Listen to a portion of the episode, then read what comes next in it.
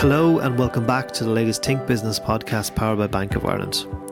This year, Dublin born company Data Solutions will reach the 100 million euro revenue milestone after more than 30 years in business. Founder and CEO Michael O'Hara talks about his tech predictions for 2022, the journey beyond Brexit, and his ambitions for the company for the future. He also talks about the Techies Go Green movement of more than 100 Irish tech firms focused on decarbonising their businesses.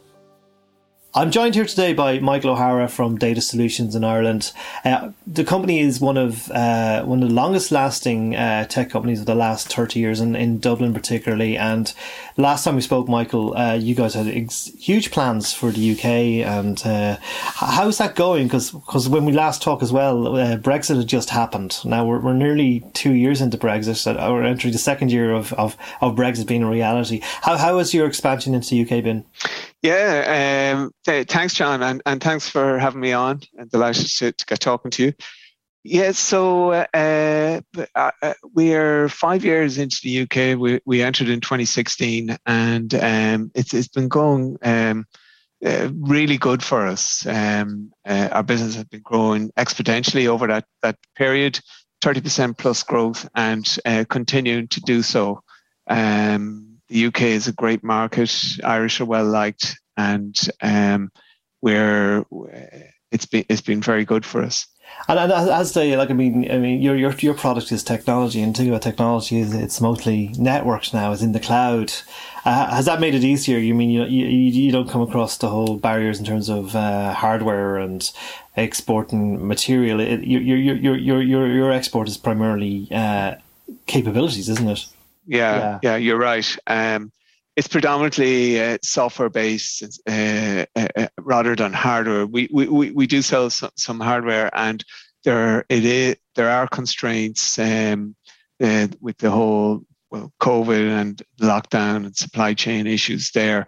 Um, but by and large, it's software that hasn't been been affected uh, by either Brexit or, or, or COVID. Very good. I suppose the uh, next thing I'd like to talk to you about is the tech trends you predict for 2022. So we're at an interesting point now where uh, we're near, most for most people come March this will be nearly year two of working from home and we have to admit, without technology, none of this would have been possible. So, uh, I remember writing my first broadband article back in 2000 or 2001, or maybe then about saying this this is going to be important. And most of us now today would not be able to work without broadband.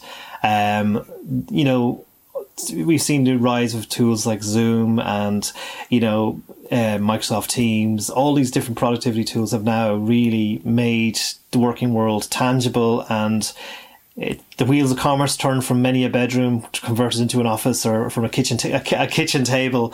So looking looking at, at 2022, we've seen a lot of interesting things happen in the last year. Of course, then you've seen uh, we've seen terms like Web three come up. We've seen cryptocurrency seem to be going away.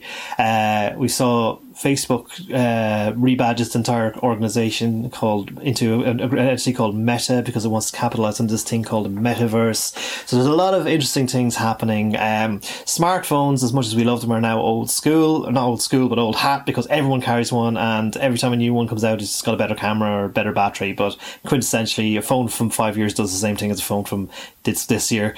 So uh, a lot of talk about cars next 10 years. Uh, Ireland's going to hopefully eradicate uh, fossil fuel vehicles and move to electric cars. Uh, so much potential, and yet we're somehow in the middle of it. Uh, so much has happened in the last while. Um, looking at 2022 from the viewpoint of running a tech company in Ireland, what, what do you see? Does the future hold, and particularly from the point of view of your clients, I suppose, but also your own feeling on, on where technology is going? You know, just picking up on a couple of points you said there. Uh, yeah, obviously COVID kicked in two years ago. Um, for, for, lockdown was in March 2020, so two years next March, and um, you know th- there was a, a, a very quick move to uh, cloud adoption, and uh, and that's really continued and is still continuing to this day. Uh, people are moving more and more uh, to cloud. Um, hybrid cloud with a certain amount uh, of applications based in the cloud and, and, and maybe still some of their uh, legacy applications still still on premise. So uh, and that and that that's going to continue. And the other thing uh, that we found out is we all, as you mentioned, John, are, are working from home by and large. Um, people are, are, are working from home, and that, and we know that works. Uh, you know, it, it works successfully. And uh, once we come out of out of uh, COVID, hopefully soon, um, people will continue to work from home. Uh, again, it'll probably be a mix uh, three, four days at home, maybe, and one, two days in the office. Probably uh, it would be the optimum. So again, uh, technologies that allow people to uh, to work um, safely and productively from home will continue uh, uh, to develop.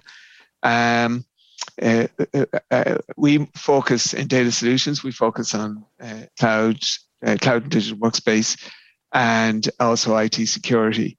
And uh, I think trust is going to be a, a big area as well.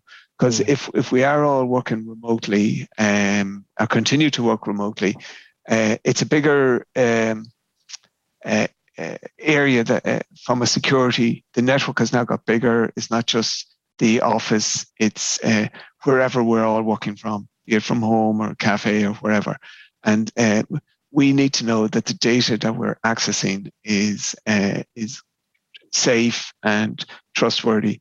So uh, things like uh, um, uh, uh, uh, zero trust and cloud security are areas that are, are, are going to grow, um, as, continue to grow exponentially over the next number of years. Um, so yeah, they, they would be the key areas that I would talk about.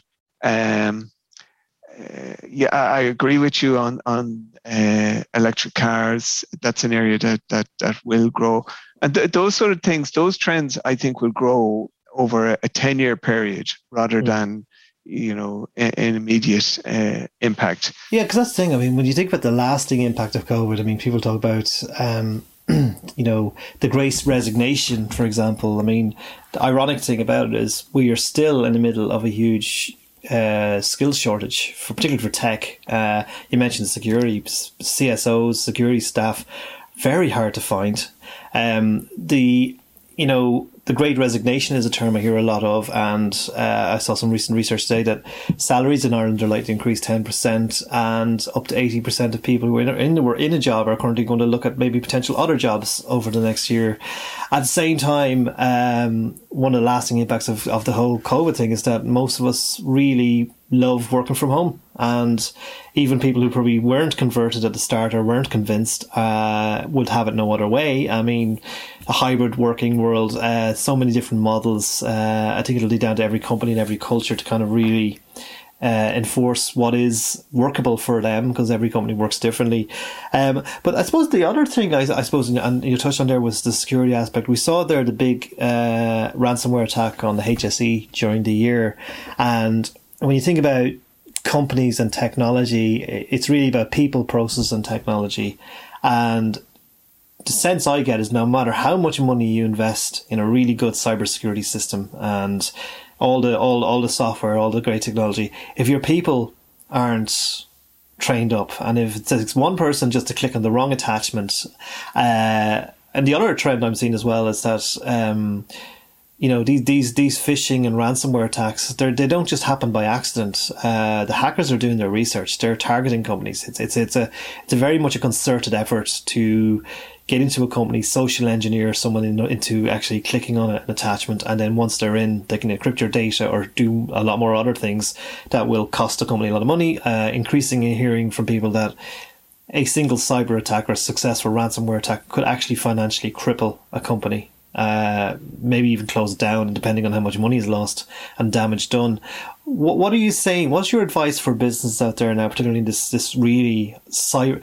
I, I, my feeling is the HSE was the tip of the iceberg, and reality is that the the rate of attacks are far more prevalent than most companies would even care to admit because no one wants to admit ever being a victim of an attack, for example. And you know, maybe the problem is more rife than we know, but the problem to me seems to be down to training of people. What, what would you say about that? Absolutely, yeah, no, absolutely. Um, you know, people don't care about stuff they don't understand, uh, and you need to train them to show them uh, where the risks are. And uh, I think you know that's like two thirds of the problem is that uh, people and how they how how they use the technology and um, uh, uh, you know training them not to open emails that coming from people that they don't know and um, clicking on links, all of that. Very, very, very simple stuff.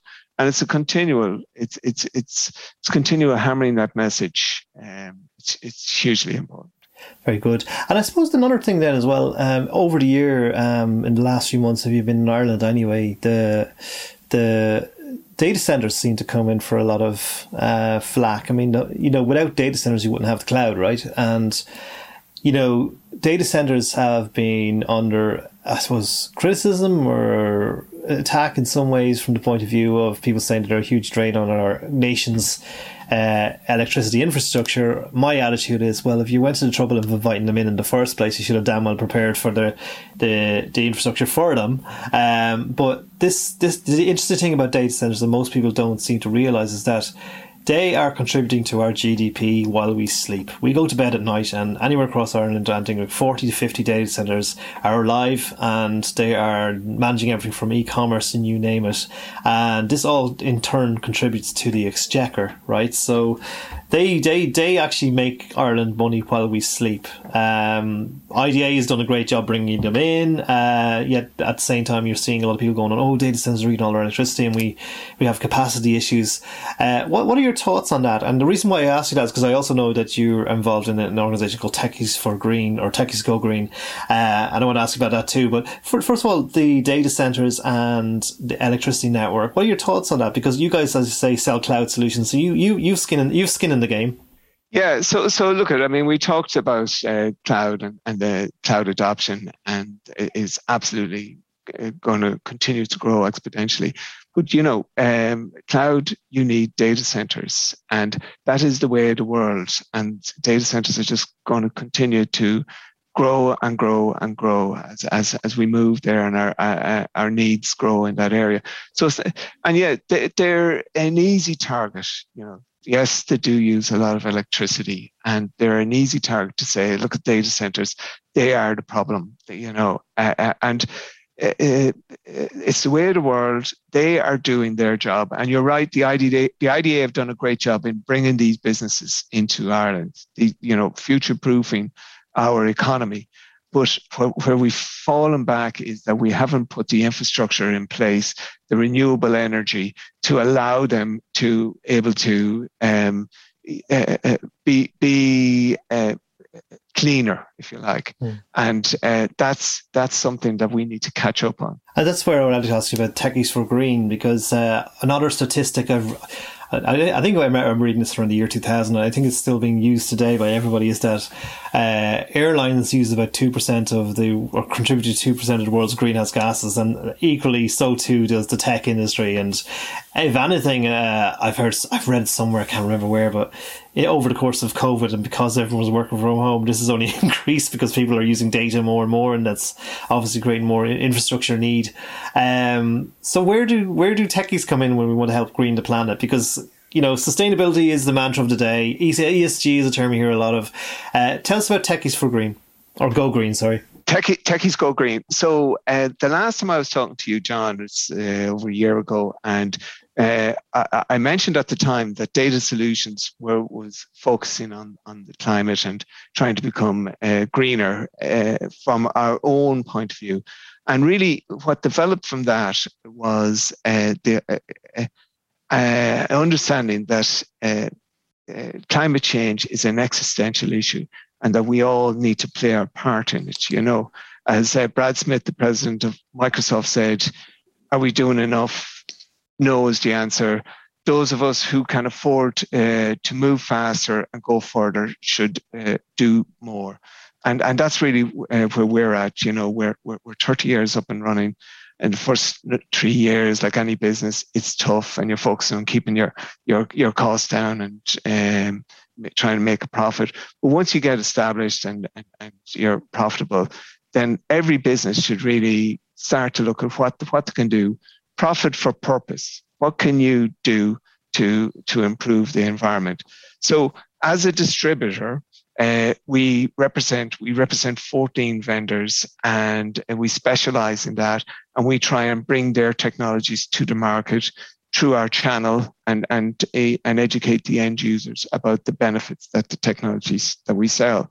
So as a distributor, we are we feel that we're well positioned to be able to uh, uh, push uh, climate change and, and sustainability message out there. Um, over 30 years, we've launched 100 plus technologies, and this is our most important launch to to to promote uh, sustainability.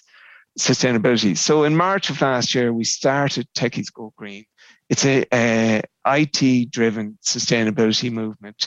Um, we um, invited businesses in the UK and Ireland to join. And today we've just over 150 businesses based throughout the, the two regions uh, have come on board. And uh, we have two goals. The first goal is to uh, build awareness uh, around the need for sustainability. And, you know, if anyone has a heart and a head, and when they look at the whole uh, sustainability and climate change issues, they will uh, they will say, yeah, we need to take action. As I said earlier, like um, people don't care about stuff they don't understand. So we need to build that awareness um, uh, uh, with uh, out there. So that's goal number one, and goal number two is to take action. So we want uh, uh, members, and we want to encourage as many people as we can to take action. That could be, uh, you know, move to green energy provider. Look at from an IT sector point of view. Big issue is e-waste. what are you doing about your your e-waste? And probably the most important thing we'd say is measure your carbon footprint. Because when you measure your carbon footprint, you now have a picture of where you're burning carbon within your business. And then you can start to take action uh, and start your sustainability journey. And what we find is that when people start on the journey, it's like a a rock rolling down the hill. It just keeps going and going. And, and looking down the road, actually, for you guys, what what was the year ahead hold for data solutions? Because you, as I say, you're five years into the UK strategy. Um, Brexit. Uh, I was reading a headline the other day that. Um, uh, Brexit is has been hard and hasn't been as hard as most people feared. In fact, now most mostly mostly the roads are open for Irish companies to continue exporting into the UK with very little disruption. Uh, that's one thing. And then also the big bigger tech trends that you mentioned there, um, trends of hybrid working, home working. People aren't people aren't rushing back to the offices anytime soon. Um, the cloud will be the next pillar we'll need on lean on for everything. Uh, what does the year look like for you guys from the kind of areas you're targeting and, and the kind of expansion and growth plans you're looking at? Yeah, so t- thankfully Brexit Brexit hasn't been a big issue for us, and and as I say, uh, a lot of our, our, our revenues come from from software, so that that's not really a, a affected at all by Brexit.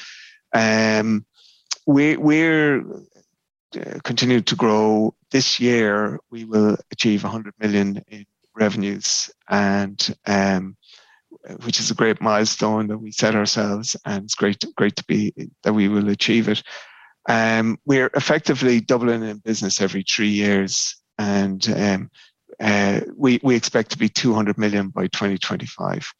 Um, we, we're um, we're very we're still establishing ourselves in the UK, and there's great growth there. But we'd also look at at other regions.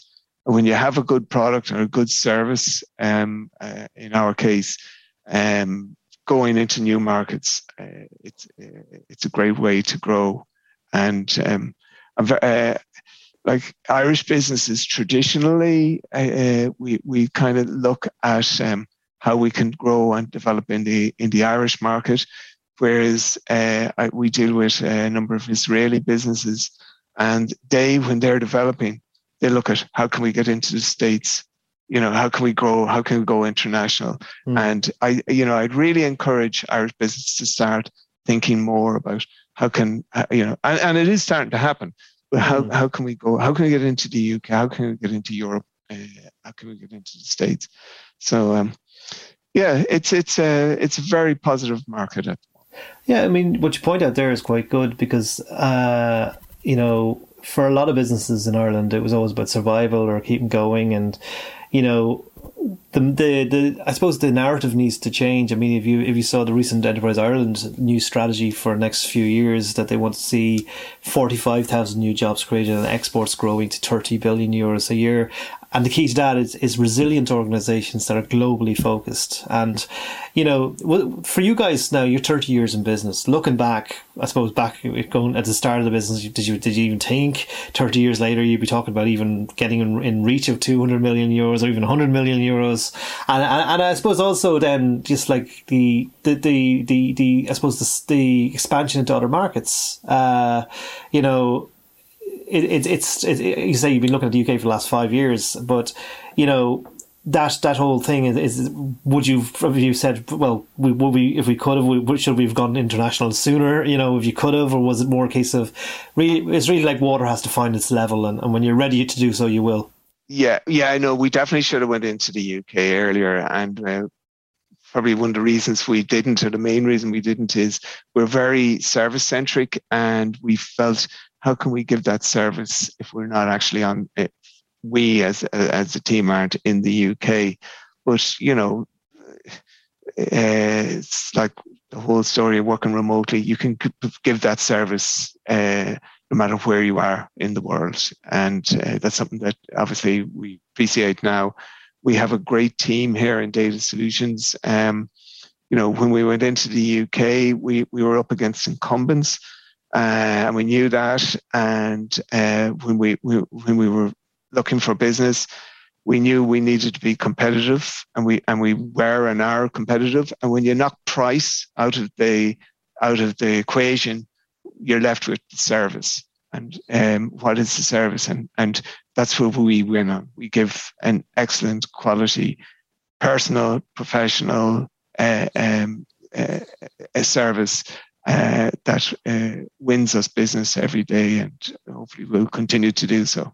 And and is like I mean, as an Irish company, uh, in Ireland now is now the last uh, English speaking nation in the eurozone.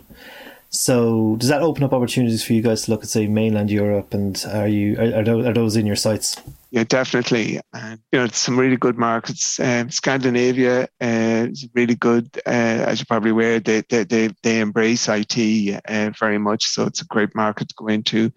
Uh, Holland, uh, uh, a really good business economy.